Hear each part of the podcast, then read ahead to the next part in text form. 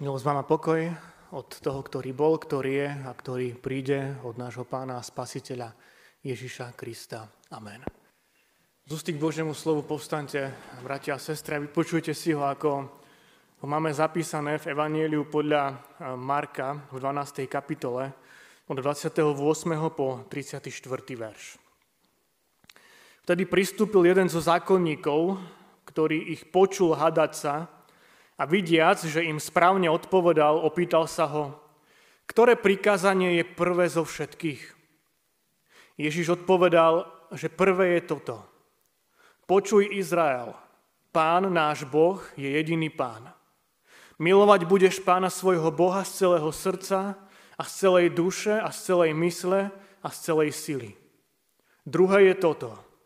Milovať budeš blížneho ako seba samého. Nad tieto niet iného väčšieho prikázania. Tu povedal mu zákonník, dobre, majstre, pravdu si povedal, že jeden je Boh a niet iného okrem Neho. A milovať ho z celého srdca a z celej mysle a z celej sily a milovať blížneho ako seba samého je o mnoho viac ako všetky zápaly a obete. Keď Ježiš videl, ako rozumne odpovedal, riekol mu, nie si ďaleko od kráľovstva Božieho a nikto sa ho viac neopovážil spýtovať. Amen. To sú slova písma svätého. Tak, drahé sestry, milí bratia,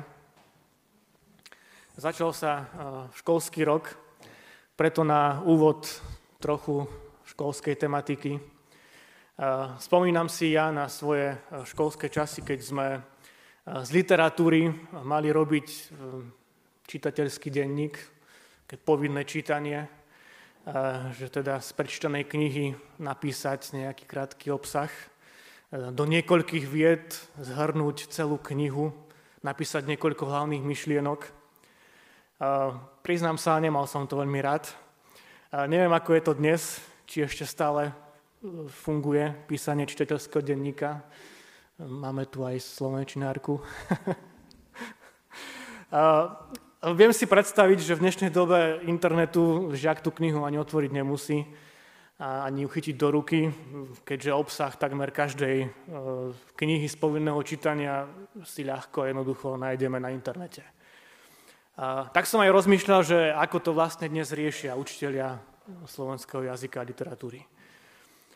A s niečím podobným prichádza za Ježišom istý zákonník, ktorý pravdepodobne počul rozhovor, dokonca evangelista Marek hovorí o hádke medzi Ježišom a, a Sadukajmi. A čo chce tento zákonník od Ježiša? Zdá sa, že nie to, na čo sme zvyknutí zo strany zákonníkov a farizejov. Keď ste počúvali to spievané evanelium, tak tam sme počuli, že prišiel zákonník, aby Ježiša pokúšal. Tento zákonník neprišiel s týmto zámerom. On keď videl a počul, že Ježiš Sadukajom odpovedal správne, prichádza k nemu s otázkou, ktorá pravdepodobne v tej dobe netrapila len, len jeho. Ktoré prikázanie je prvé zo všetkých? Zásadná otázka. A evangelista Marek nehovorí o tom, že by to bola nejaká zlomyselná otázka. Tomuto zákonníkovi išlo o to, že či existuje medzi tými všetkými prikázaniami a zákazmi nejaký jednotiaci princíp. Inak povedané, či je možné všetky tie príkazy, ktorých bolo 248 a tie zákazy, ktorých bolo 365, toľko ich narátali v Božom slove, zákone, v Tore, či ich je možné zhrnúť do nejakého jedného veľkého prikázania. Či je možné urobiť z týchto zákazov a príkazov nejaký obsah. Väčšina židovských rabinov si totiž myslela, že, že to možné nie je. Že nie je možné nejak súhrne a krátko vyjadriť tieto Božie príkazy a zákazy. Iba niektorí rabíni v Ježišovej dobe, taký veľmi známy sa volal Hillel a jeho privrženci, oni sa domnievali, že celý Boží zákon možno zhrnúť do takej formulky, to poznáme aj my, že čo nepraješ sebe, tak nerob inému. Hej, alebo inak povedané, čo nechceš, aby ľudia tebe robili, tak nerob ani ty im. Je možné teda Boží zákon nejako zhrnúť, alebo nie? O toto išlo tomuto zákonníkovi. Pán Ježiš mu odpovedá dvomi citátmi z Božieho zákona, ktoré veľmi dobre poznal aj tento zákonník. Prvý citát je začiatok modlitby, ktorú odriekal každý Izraelita dvakrát denne. Je to citát z 5. knihy Mojžišovej zo 6. kapitoly. Počuj Izrael, pán náš Boh je jediný pán. Milovať budeš pána svojho Boha z celého srdca a z celej duše a z celej mysle a z celej sily. A ten druhý citát je z 3. knihy Mojžišovej z 19. kapitoly. Milovať budeš bližného ako seba samého. Sú vám tieto slova známe, bratia a sestry? Ja verím, že áno. My ich poznáme ako sumu alebo obsah zákona. Každý konfirmant by ich mal vedieť na spameť. Pozerám, že tu aj nejakého máme konfirmanta. Ale v podstate všetci sme konfirmáni, tak e, môžeme aj vyskúšať, či to vieme aj na spameť. Je dôležité si uvedomiť, že, že v odpovedi pána Ježiša je viac ako len vyňatie nejakých dvoch prikázaní spomedzi všetkých tých 613 zákazov a príkazov. V tých slovách pána Ježiša, ktoré podotýkam, že to nie sú jeho slova, sú to slova zo starej zmluvy. V tých slovách môžeme vidieť, ako sa v ústach pána Ježiša mení stará zmluva na novú zmluvu. Ako to staré dostáva nový súvis a nové rozmery. Ako? Chceme sa pozrieť na také tri dôležité momenty. Ten prvý moment je, že pán Ježiš poukazuje na to, že starozumné písmo nie je len zákon. Nie je to len súhrn príkazov a zákazov, ale je to kniha, ktorá hovorí o Božej láske. O láske, ktorá nie je ničím podmienená. Zákonníci, ktorí podrobne skúmali a vysvetľovali tie predpisy Božieho zákona, totiž ako si zabudli na Pána Boha, od ktorého vlastne zákon pochádza. Zabudli na to, aký je Boh a kto je Boh. Tá suma zákona hovorí, že Boh je náš. Počuj Izrael, pán náš Boh. Teda to najdôležitejšie pre nás je to, že prv, než budeme rozmýšľať nad tým, čo je Boží zákon, ako ho máme konať, musíme myslieť na Božiu lásku k nám. V týchto slovách je jasne vyjadrené, že Pán je náš Boh. On je náš Boh, ktorý s nami vstúpil do spoločenstva lásky. On nie je Bohom, ktorý je niekde v nebeských výšinách, niekde ďaleko,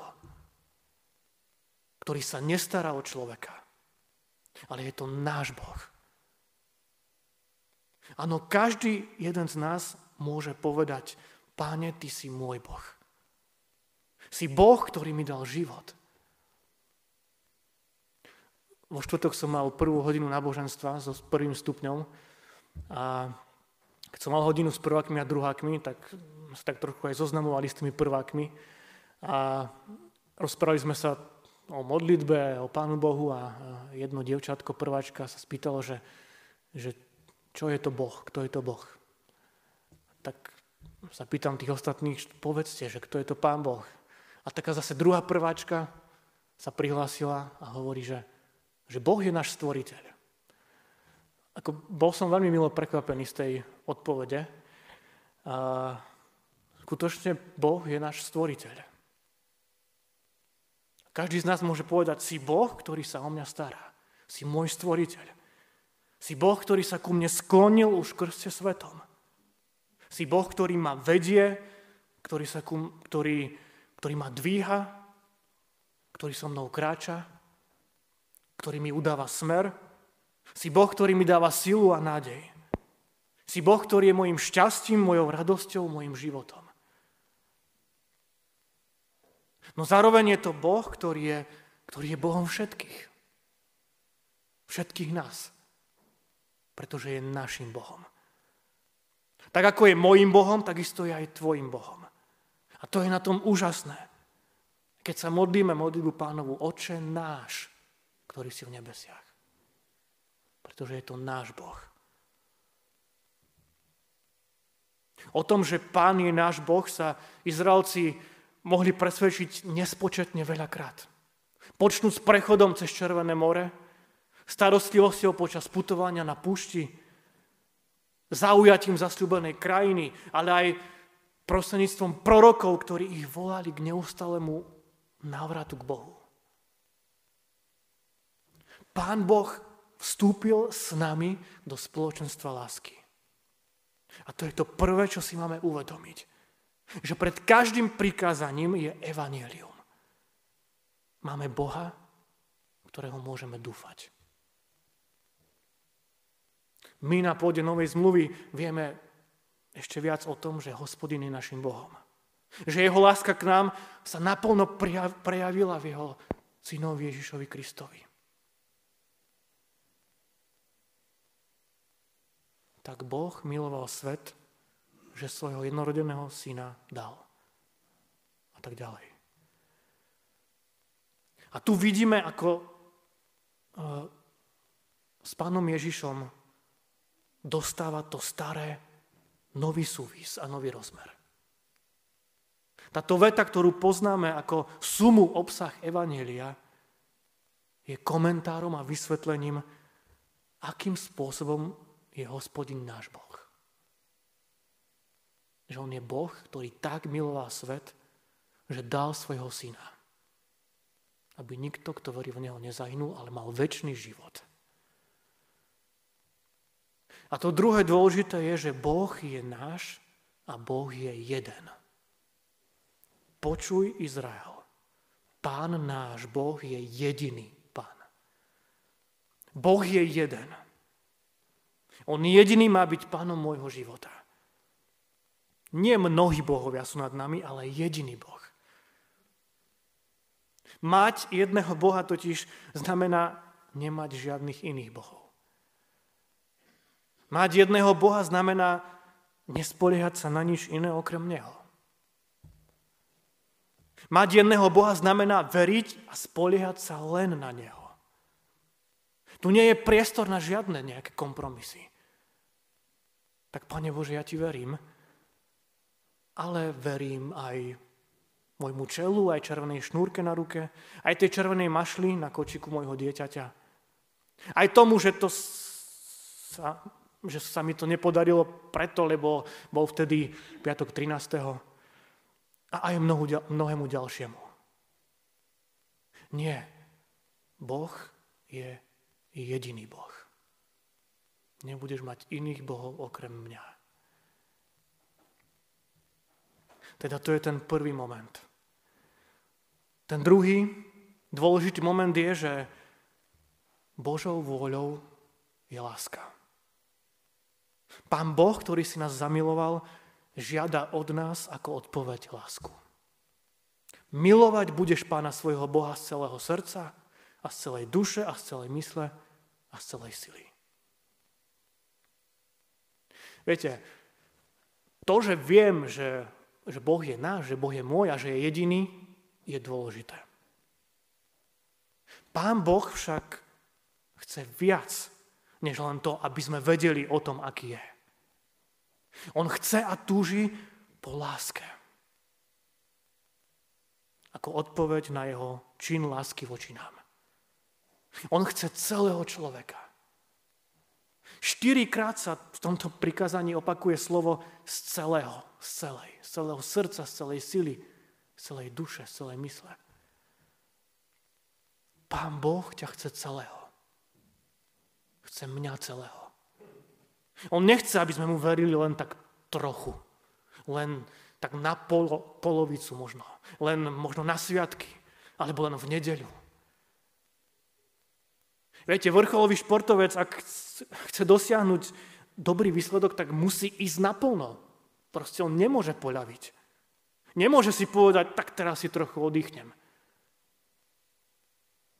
Teraz pôjdem len tak na pol plynu. Hneď by sedel na lavičke. Ani život viery neznamená ísť na pol plynu. Že sem tam budem veriť a sem tam nie. Aby som Pána Boha až príliš nezaťažil.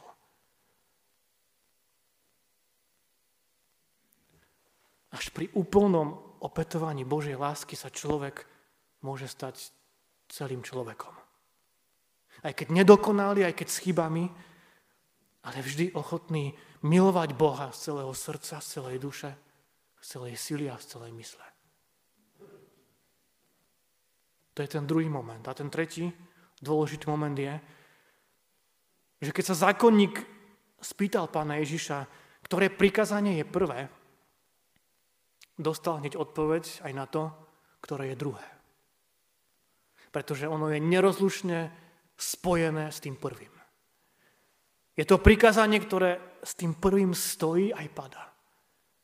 Pán Ježiš hovorí, druhé je toto. Milovať budeš bližného ako seba samého.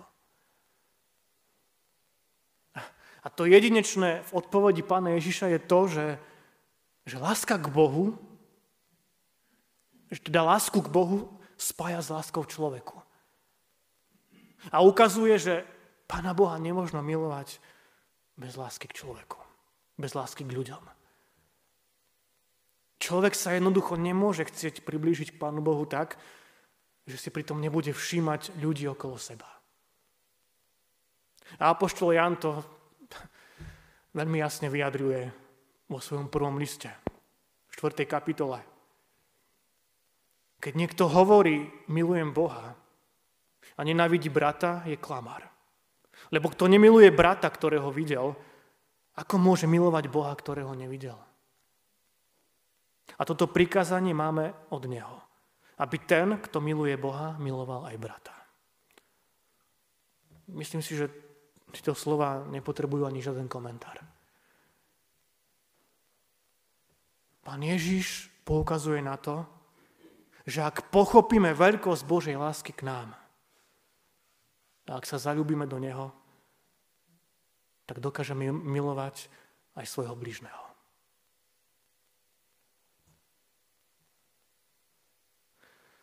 Zákonník, ktorý sa pýtal na najdôležitejšie prikázanie zákona, súhlasí s odpovedou pána Ježiša. A dodáva, že láska k Bohu a k bližnému je oveľa viac ako všetky tie zápaly a obete. Ako všetky tie tradície. Keď Ježiš videl, ako rozumne odpovedal, riekol mu, nie si ďaleko od kráľovstva Božieho. Čo mu asi chýbalo, aby bol v kráľovstve Božom a nie len nedaleko neho? No nie len to, aby súhlasil s Ježišovými slovami, ale aby ich aj vo svojom živote žil. Viera totiž nemôže byť mŕtva, nemôže byť prázdna. Viera musí byť živá. Viera bez života je mŕtva viera. A pán Ježiš hovorí v Evangeliu podľa Matúša v 7. kapitole, že do kráľovstva Božieho vchádzajú tí, ktorí konajú Božiu vôľu. A tak, bratia a sestry, majme vždy na pamäti tú prenesmiernu a nekonečnú Božiu lásku k nám. Lásku, ktorá nám umožňuje, aby sme milovali Boha aj svojich blížnych. Nech je pre nás to dvojité prikázanie lásky obsahom, ktorým obsiahneme celý náš život i celé naše konanie. Amen.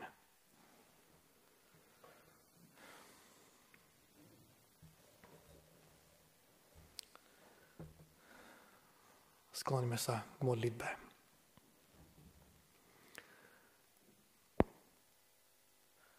Svetý Pane Bože, ďakujeme Ti za to, že Ty si náš Boh. Ty si náš Boh, ktorý je jediný, jediný Pán. Ďakujeme Ti za to, že v Tebe môžeme mať Boha, ktoré, ktorého môžeme dúfať, veriť, na ktorého sa môžeme spoliehať, ktorý nás dvíha, vedie, posilňuje, ale aj napomína. Ktorý nechce, aby sme kráčali uh, tou zlou cestou. Pane, odpúznam, keď veľakrát uh, možno v našom živote dávame priestor aj mnohým iným veciam a neraz možno ich aj kladieme na vyššie miesto, ako si ty. Mnohým veciam možno uh, nejak bezlávo veríme a pritom si neuvedomujeme, že len ty jediný si ten, ktorý, ktorému máme veriť a dôverovať. Lebo len ty jediný máš moc nad všetkým zlým. Nad všetkým tým, čo nás chce možno od teba odvrátiť. Tak prosíme ťa, dávaj nám skutočne pevnú vieru do našich srdc. Lásku, ktorá, ktorá ťa bude milovať z celého srdca, z celej duše, z celej sily a z celej mysle. A s tým aj svojho blížneho. Daj, Pane, nech je skutočne tento obsah zákona, táto suma zákona pre nás takým uh, voditkom na ceste nášho života.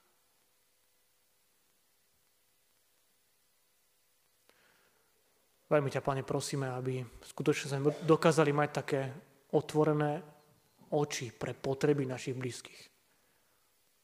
Pre ľudí, ktorí to potrebujú. Pre ľudí, ktorí sú nám blízki, ale aj možno pre tých, ktorých nepoznáme. Ale Ty nám ich, Pane, posielaš do cesty. Daj, aby sme mohli byť skutočne takými Tvojimi nástrojmi v Tvojich rukách, cez ktoré Ty budeš konať v tomto svete.